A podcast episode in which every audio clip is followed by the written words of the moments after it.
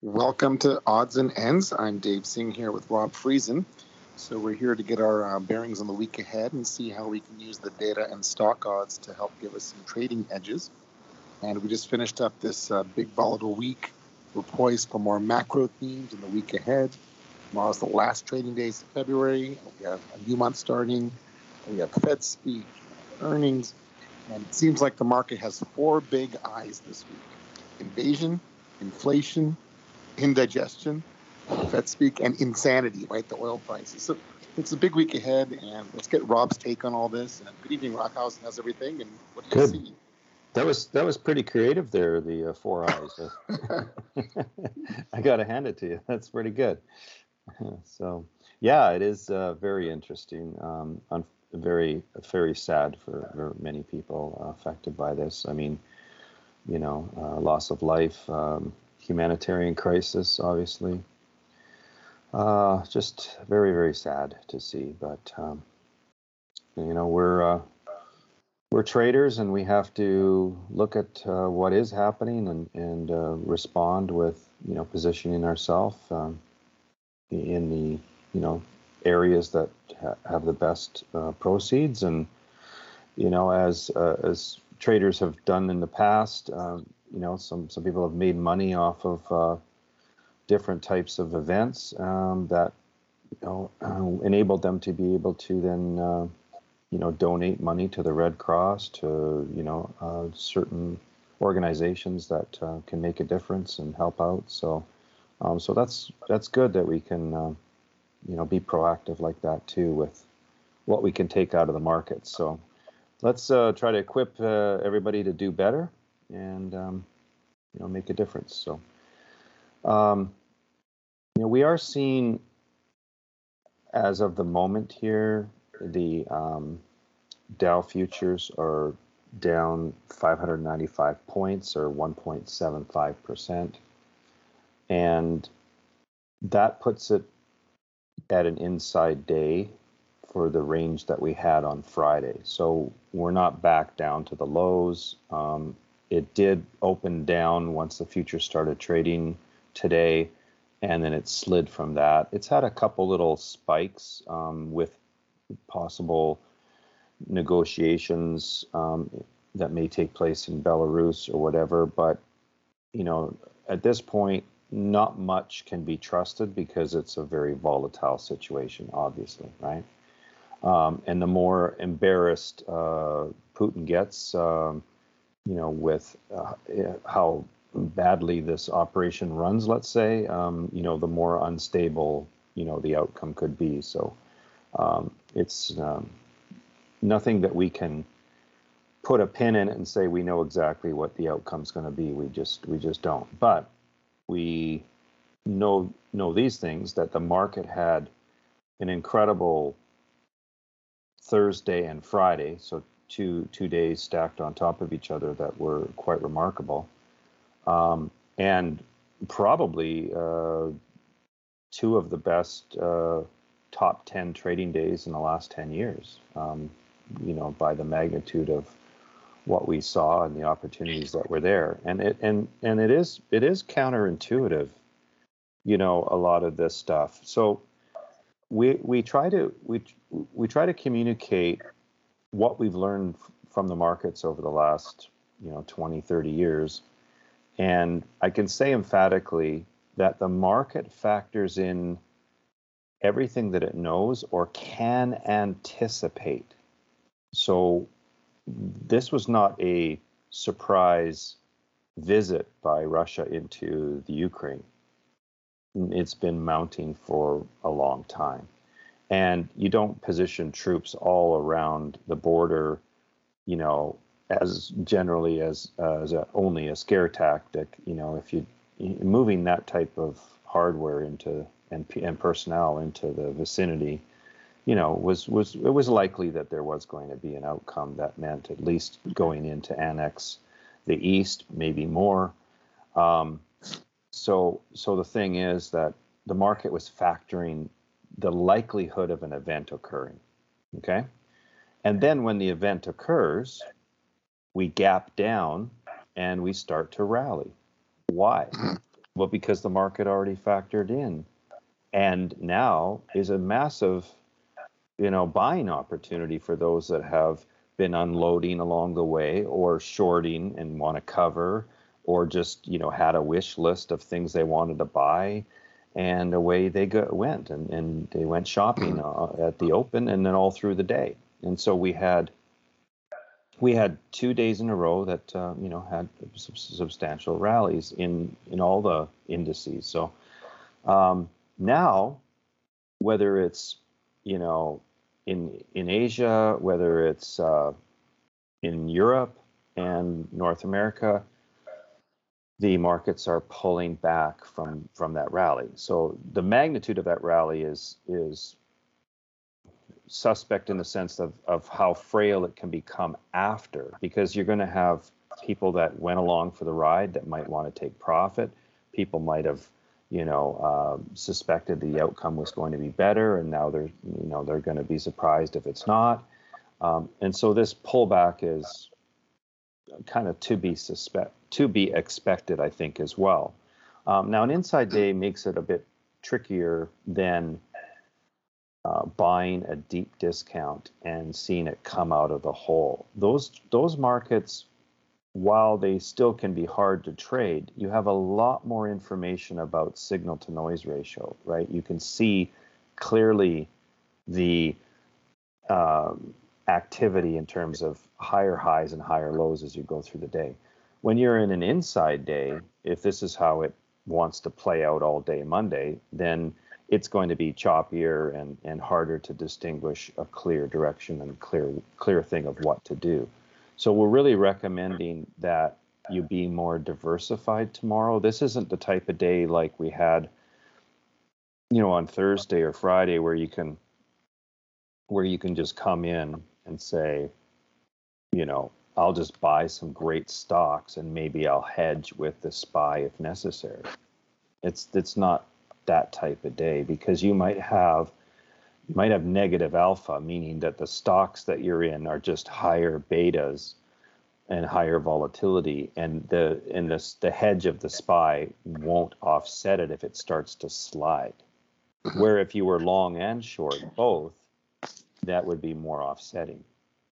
But when you have those deep discount days like we had, then you know you can take that approach of um, of even you know being one-sided if, if necessary and just holding on to your hedge uh, loosely if you need to. So it's it's it's different markets it's different dynamics um, but what we're saying here is you know go to stock odds and and get your odds on the on the groups and try to be more more balanced like make sure you don't have too much exposure to one group to one group um, and you know those groups could be the technology, they could be oils, they could be, you know, commodities uh, in general, gold and, and other metals and stuff too. So, okay, so uh, Dow's down, uh, the S&P's down 110 points or 2.52%. Nasdaq's down 382.5 or 2.7%. So that's taking it on the chin pretty hard. And the Russell is the worst at the moment. Um, which also you know had had a pretty good showing the last two days too. So uh, it's down 61.4 or three percent at the moment. Um, and it it opened when the futures opened. The Russell futures they just opened and immediately dropped um, more severely than the others. Um, and the volatility has uh, has written risen back to over 30 now on the VIX. So when you have high volatility, you're going to have things swing both ways. Um, if the volatility starts to drop as we open tomorrow and the market's starting to build, let's say, then you want to target, you know, moving back to test to, to first of all to fill in the gap if we actually open with a gap. So to fill in the gap, um, that would be number uh, one. Can we get a gap fill? Um, and that gap fill puts us, yeah, pretty much right back to the close. Um, so it's uh, it's a good target. So keep that in mind. Um, but you'll have your indicators will be, you know, the VIX will be smoothly selling down That that means volatility is coming out of the market. You know, the people that control other people's money aren't buying puts as much. There's some confidence coming back in, that kind of thing. So that's how to position yourself for tomorrow. Um, tomorrow is the last trading day of the month. Why don't you talk about some seasonality that you see for the last trading day of the month, and we can compare that to the macro.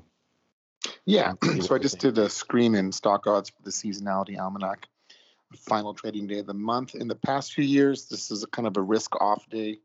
A lot of funds deleverage and degross their risk on that final day. So uh, it tends to be a down day just in general. In and of itself, day. yeah. Yeah, exactly. but uh, particularly for the last day of February, we're seeing symbols um, like solar symbols in Enphase, ARK fund type symbols. So some kind of risk on for for longs and for shorts, things like biotech ETFs, financials, and oils typically. But um, in terms of sectors that are going to outperform or underperform based on the odds, uh, IWM is expected to underperform the spider, and that's in sync with what we're seeing right now in the futures. Um, also, financials, energy, and materials are the ones that are typically underperforming the spider. And the ones that are outperforming the spider typically are the QQQ, XLK, SMH, and ARKK. So um, some of your higher beta tech stuff uh, typically would outperform on that um, relative to the spider on that final day. So it's a little bit mixed, but um, for in terms of oil, I mean, typically you would expect it to underperform relative to the spider, but we have this major macro storm, right? And with, with it up like four or five percent pre-market now, it seems a bit tricky. I mean, if it opens up five percent, is the premium built in and it can retrace, or do we just want to be long only on oil? So oil seems to be a, a trickier one. You're either going to really make it or break your um, tri- your day's uh, P&L based on that. So how would you play oil for tomorrow? Well, my my long range um, assumption uh, would be that we're going to be pushing back towards the 150 a barrel. So 147 and change is is kind of where oil hit back in, I believe it was 2014. I could be wrong, but um, maybe maybe I got my years off. But anyway, it, you know, the last sort of super spike that we had of oil, um, and then from there it really dropped massively down. But um, I'm I'm thinking that that is definitely possible, and and it's not it's not just war related. It's because the futures are still in backwardation, um, and that puts an upside um, potentially on that. Uh, for this next contract, as well as supply chain stuff. And we don't know, you know, whether the OPEC countries will sort of step up to, you know, help alleviate this uh, problem. I mean, you know, as oil is is pricier, it does put more revenue into Russia's coffers, right? But at the same time, countries, you know, um, haven't moved to completely sanction that either. So um, it's uh, it's possible. I mean, I just see I see that it it wouldn't take much more, uh, you know, bad things to happen to to you know create this super cycle. Um, so so that that being said, um, it you know because oil had such a massive rally over the last uh, six months to seven months or so it um, you know it, it, it's normal that there's some profit taking now that we're in the event. So that same rule that i mentioned at the beginning of the program is still true and that is the market is factoring in what was it factoring in? Supply chain problems you know demand increasing with the reopening economy you know um, the fact that you know the environmental talks, you know, really was no outcome that was, uh, you know, reducing the consumption of oil. It's like, yeah, you know, we, we know we got to get all green and everything, but you know, we're we're not ready to do it yet. Nobody's you know really stepping up. Uh, so you put all those things together, and I think you just have an environment where oil certainly could, you know, uh, have a correction, pull back a bit, and then get back on its way to continue up. Now, with the war going on, obviously you're not seeing a, a much of a correction. It's been down a couple days, right?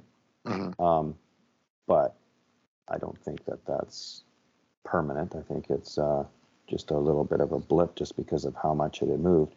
And then the crude futures now, you know, are up from where they were on Friday's close, right? So we have moved up, but we're not making any you know, new high. So it'll have to get back up over the the hundred dollars a barrel uh, firmly, and then continue to build. I see a hundred and you know 112, 115, very possible just within the next few weeks, um, and um, possibly the worst case scenario, it could go to back to 147. Mm-hmm. Yeah, that was back in 2008, July 2000. Oh, is that when it was? Okay. Yeah. Okay. 147. Okay. Um, yeah, I just remember the price uh, got up there.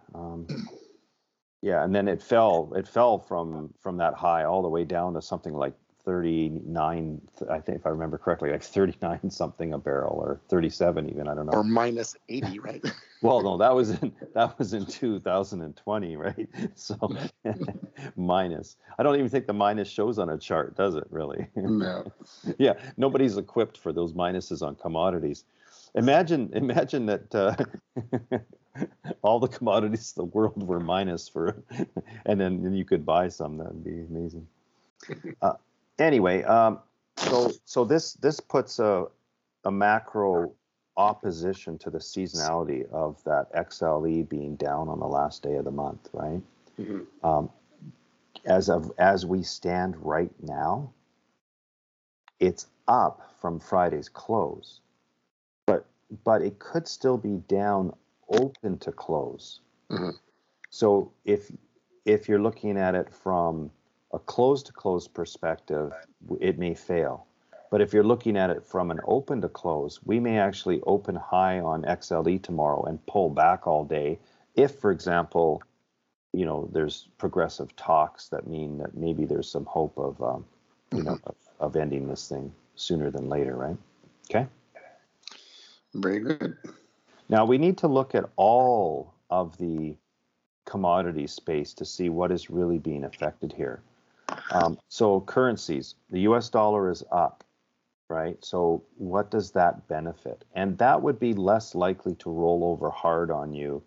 Um, you know, when usually when the dollar's up, it you know it doesn't it doesn't change direction that quickly. It's not as ag- aggressive as something like um, you know, if you if you went long uh, GLD and it it decided to be a risk uh, on day, they would probably sell the gold down pretty quickly, right? But the U.S. dollar won't won't be that impacted. Um, let's just see here. So we've got crude is up, Brent is uh, you know Brent is up, uh, West Texas is up, gasoline, heating oil, natural gas. Um, Gold is up. Um, we're back to 1909, 1909 on that. Um, silver. But here's the thing: we have not, we have not beaten on any of these things that I've mentioned the high that was set um, a couple days ago. Mm-hmm. So, so that's still in place. Um, let's see, wheat's up. Um, and and wheat is uh, like Russia's a big supplier of wheat, right? So wheat's up. Um, what else are we seeing here? Uh, yeah, gold was up to like 1935 a couple days ago, and it's only 1909 right now. Yeah. So, so I mean, it's up from Friday, mm-hmm. right? So that's the thing that people are going to see is it's up from Friday, but you have to look at context where was it in this last week? You know, what are the highs that were set and where we are? So I'm seeing a lot of inside day or inside the last five days. You know, I'm not seeing like brand new highs across the board on any of these things that are sort of defensive, right? Um, and we're not seeing new lows on the markets. So I think I think it's it's a just treat it. I think come in tomorrow and treat it like that inside day try to be diversified in your longs and your shorts. Um, you know, just monitor your exposure to technology. You don't want to be too one-sided. Your old, you know, gold and silver and basic materials in general, you don't want to be too one-sided. Um, you know, I don't know what's what's the futures doing on um, treasuries and stuff here. What's going on there? Bonds. Um, so you know, we've we've got another thing with Powell speaking this week.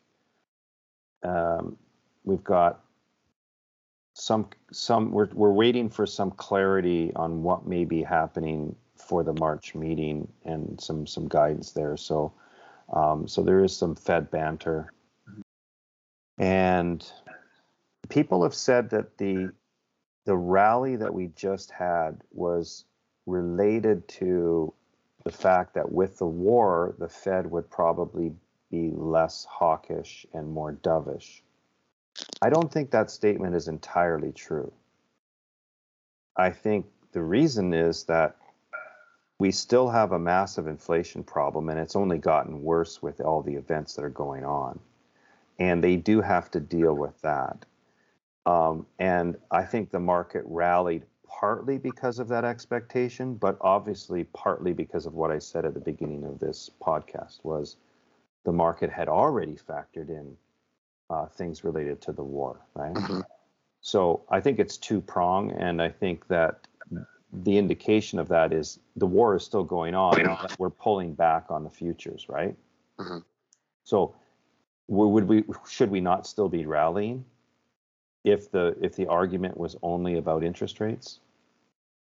We should still be rallying right now. We should be rallying into Monday. We should have a big up day on Monday but that's not the i don't think that's the case we're pulling back now you know uh, and the market is so it's it's not all about interest rates it's about the macros globally and about the fed's posturing and what they're going to do so we have to hold both concepts and we have to deal with them and this week on wednesday thursday we do have some more uh, fed uh, speak. So, um, you know, we'll have to see what we can get out of that. So anyway, um, just remember it's not just the last day of the month tomorrow. Um, we then from from where things close, we have the turn of the month effect into the first day of the new month. So on your seasonality calendars, get orientated with the first day of March and what to expect there because you'll need to take that into consideration for anything you might want to swing trade or you know pairs that you might want to create or um, you know just uh, you know doing your basket trading going into uh, Tuesday morning as well, right? Okay. Very good. Anything well, else? No. Well, I, I mean, I think today that the term nuclear really spooked the market. Getting his nuclear deterrent to high alert. I mean, Putin I think that's what did it for today. Otherwise, I think we might have just continued rallying in with um, knowing the invasion is going on and there's possibilities of talks and he's going to keep playing and manipulating positioning. But I think that keyword, nuclear deterrent on high alert, that kind of really spooked uh, everyone today. well, yeah, I mean, there's there's going to be the propaganda playbook you know going on all the time too right? I mean it's it's all start you know everything's based on lies. It's just so much of this stuff. And you know if you're going to be headline driven in your trading it's going to be you know kind of a crazy crazy road to walk um, so we have a better plan with stock odds and that is long and short trading and you get you get to decide um, that's where discretion can come in is how much exposure you want to a particular sector or industry. And if you don't want one sided exposure, then you can be long and short within the group. So that's the beautiful thing that we have. I mean, none of this sort of fazes us in terms of what's going on in the world, really, but we can optimize our trading by doing some of the things that we mentioned here, which is like on Thursday and Friday, those were good days to you know, take a little bit more um, risk because of the deep discount and um, you know get filled on some of these longs that you wanted, and then decide to hedge with either the diamonds or the spy or and if I see if it's a really sort of aggressive risk on type of day and I originally hedged with the SPY, I might even take a bit of that off and put some into the diamonds because the diamonds, you know, generally tend to um, not perform as well if they're going after things like the Qs and the Russell and stuff like that. Mm-hmm. So you you get to you know you get to decide how much exposure you want, or you can kind of strip it out almost altogether.